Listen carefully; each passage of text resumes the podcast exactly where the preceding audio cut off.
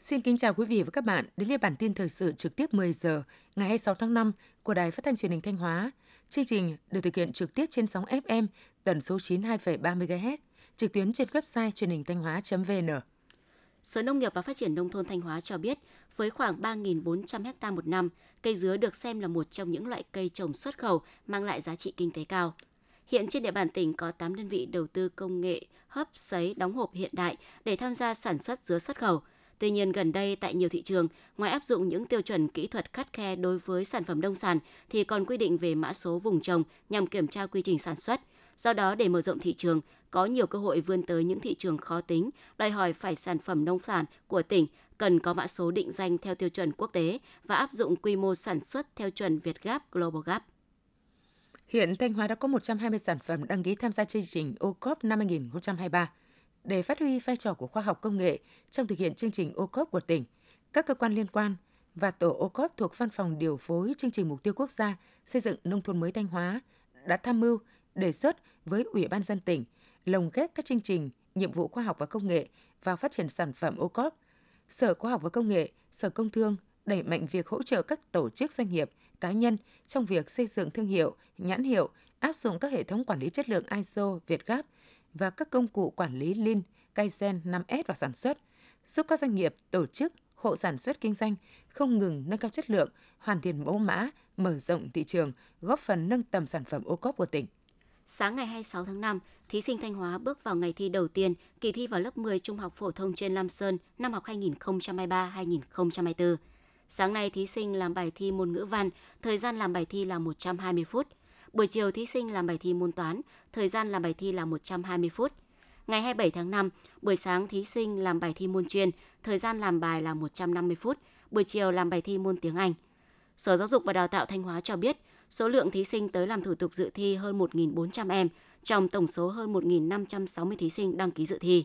Tỉnh Thanh Hóa đã lập hai hội đồng thi đặt tại trường Trung học phổ thông trên Lam Sơn và trường Trung học phổ thông Đảo Duy Từ, thành phố Thanh Hóa năm học 2023-2024, trường Trung học phổ thông chuyên Lam Sơn tuyển sinh 11 lớp chuyên với tổng số 385 học sinh, cơ cấu 35 học sinh một lớp.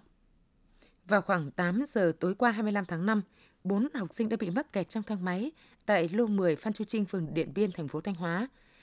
Ngay sau khi nhận được tin báo về sự cố thang máy, khiến 4 người bị mắc kẹt, các cán bộ chiến sĩ phòng cảnh sát phòng cháy chữa cháy và cứu nạn cứu hộ dùng xe chuyên dùng đã nhanh chóng đến hiện trường triển khai công tác cứu nạn. Chỉ sau ít phút triển khai các biện pháp nghiệp vụ, lực lượng cảnh sát phòng cháy chữa cháy đã giải cứu được 4 nạn nhân đưa ra ngoài với sức khỏe ổn định.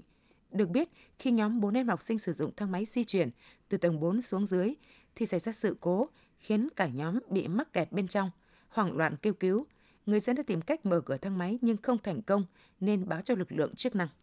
Tiếp theo là phần tin trong nước.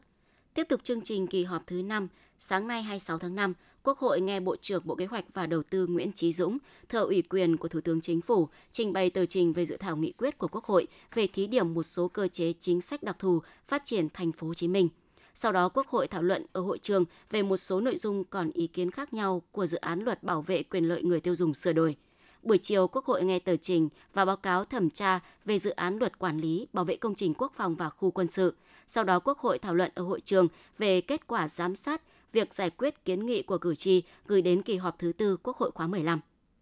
Bộ Công Thương cho biết, 37 trên 85 dự án năng lượng tái tạo chưa có mức giá gửi cho công ty mua bán điện thuộc EVN phục vụ quá trình đàm phán giá điện và hợp đồng mua bán điện. Đối với 48 dự án còn lại chưa gửi hồ sơ – công ty mua bán điện thuộc EVN cũng đã có văn bản đề nghị các chủ đầu tư tiếp tục gửi, cung cấp các hồ sơ tài liệu dự án phục vụ cho công tác đàm phán thỏa thuận giá điện. Trong số 37 dự án đã gửi hồ sơ, EVN đã nhận được đề nghị áp dụng giá tạm của 24 dự án. Hai bên đã họp và thống nhất giá mua điện tạm chưa bao gồm thuế VAT bằng 50% giá trần của khung giá phát điện cho từng loại hình nhà máy điện quy định của Bộ Công Thương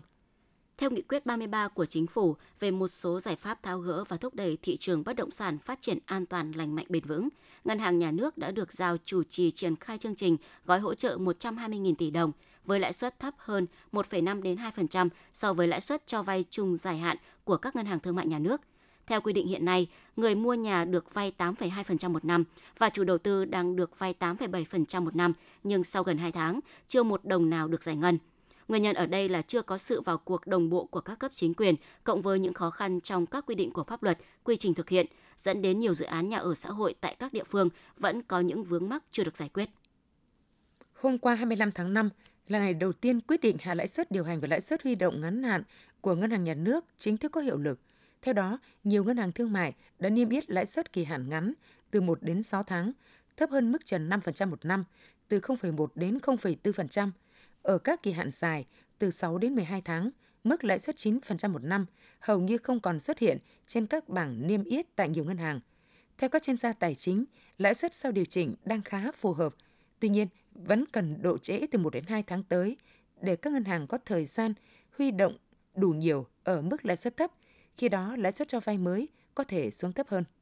Hội trợ xuất khẩu đa ngành tập hợp các sản phẩm made in Việt Nam quy mô nhất cả nước đang diễn ra tại thành phố Hồ Chí Minh. Hơn 3.000 khách quốc tế đến từ các thị trường nhập khẩu trọng điểm đã có mặt tại hội trợ xuất khẩu. 250 gian hàng đã kín chỗ, trưng bày tập trung các mặt hàng chủ lực có kim ngạch trên 3 tỷ đô la Mỹ như gỗ và sản phẩm gỗ, lương thực thực phẩm, nhựa, điện tử, dệt may da dày. Điểm đặc biệt, không chỉ hỗ trợ doanh nghiệp tìm kiếm đơn hàng, tìm khách hàng, mà nhà nước còn hỗ trợ 50% kinh phí để tổ chức các gian hàng. Ngày 27 và 28 tháng 5 sẽ mở cửa miễn phí cho người dân vào tham quan mua sắm, giúp doanh nghiệp bám sát thị trường nội địa. Tối 25 tháng 5, tại di tích quốc gia đặc biệt đền Phù Đồng, Ủy ban dân huyện Gia Lâm long trọng tổ chức lễ khai mạc Hội gióng năm 2023, đón nhận quyết định công nhận xã Phù Đồng đạt chuẩn nông thôn mới kiểu mẫu. Hội gióng đền Phù Đồng diễn ra trong 3 ngày, từ 25 đến 27 tháng 5, tức từ mùng 7 đến mùng 9 tháng 4 âm lịch, tại đền Phù Đồng và nhiều địa điểm liên quan. Các hoạt động được tổ chức trong dịp lễ hội gồm lễ tế thánh dân hương, rước khám đường, rước cỗ và hội trận truyền thống. Bên cạnh phần lễ là phần hội với nhiều hoạt động văn hóa thể thao truyền thống như thi đấu vật dân tộc, cờ tướng, hát tuồng, hát quan họ. Nhân dịp này, Ủy ban dân huyện Gia Lâm tổ chức đón nhận quyết định công nhận xã Phù Đồng đạt chuẩn nông thôn mới kiểu mẫu. Theo Cục Thống kê Australia, gần 82.000 khách Australia đến Việt Nam trong quý 1, tăng 14,4% so với năm 2019. So với thời điểm trước dịch trong dịp hè, giá vé máy bay đến Việt Nam từ Australia chỉ tăng 21%. Trong khi đó, đường bay đến châu Âu từ Australia tăng giá 63%. Trong bối cảnh lạm phát, nền kinh tế khó khăn toàn cầu, điều này tạo điều kiện thuận lợi thu hút du khách Australia đến Việt Nam. Trong 5 tháng đầu năm 2021, đơn vị lữ hành Intrepid Việt Nam đón 224 đoàn khách Australia, tương đương gần 3.600 lượt khách. Ban Thông tin Truyền thông Trung ương Giáo hội Phật giáo Việt Nam, ban tổ chức cuộc thi Đạo Phật trong trái tim tôi vừa tổ chức lễ trao giải cuộc thi tại chùa Quán Sứ, quận Hoàn Kiếm, Hà Nội. Kể từ khi phát động cuộc thi đến ngày 30 tháng 4 năm 2023, ban tổ chức đã nhận được gần 800 tác phẩm tham dự thuộc các thể loại khác nhau. Ban giám khảo đã lựa chọn 30 tác phẩm để đăng tải trên cổng thông tin Giáo hội Phật giáo Việt Nam. Kết quả, ban tổ chức đã chọn 6 tác phẩm để trao giải, gồm một giải nhất, hai giải nhì, ba giải ba. Bên cạnh đó, ban tổ chức còn có những hình thức khen thưởng mang tính động viên, tôn vinh và khuyến khích dành cho một số tác phẩm có chất lượng, nội dung tốt. Chính phủ vừa ban hành nghị quyết về việc kết thúc thí điểm thực hiện thanh tra chuyên ngành an toàn thực phẩm tại 9 tỉnh thành phố trực thuộc trung ương gồm Hà Nội, Thành phố Hồ Chí Minh, Hải Phòng, Cần Thơ, Thanh Hóa, Hà Tĩnh, Đồng Nai, Gia Lai và thành phố Đà Nẵng theo nghị quyết số 102 của chính phủ về việc thí điểm thực hiện thanh tra chuyên ngành an toàn thực phẩm. Sau thời gian thí điểm, Bộ Y tế chủ trì phối hợp với các bộ ngành liên quan và Ủy ban Nhân dân các tỉnh, thành phố trực thuộc Trung ương thực hiện thí điểm tổ chức tổng kết đánh giá báo cáo chính phủ.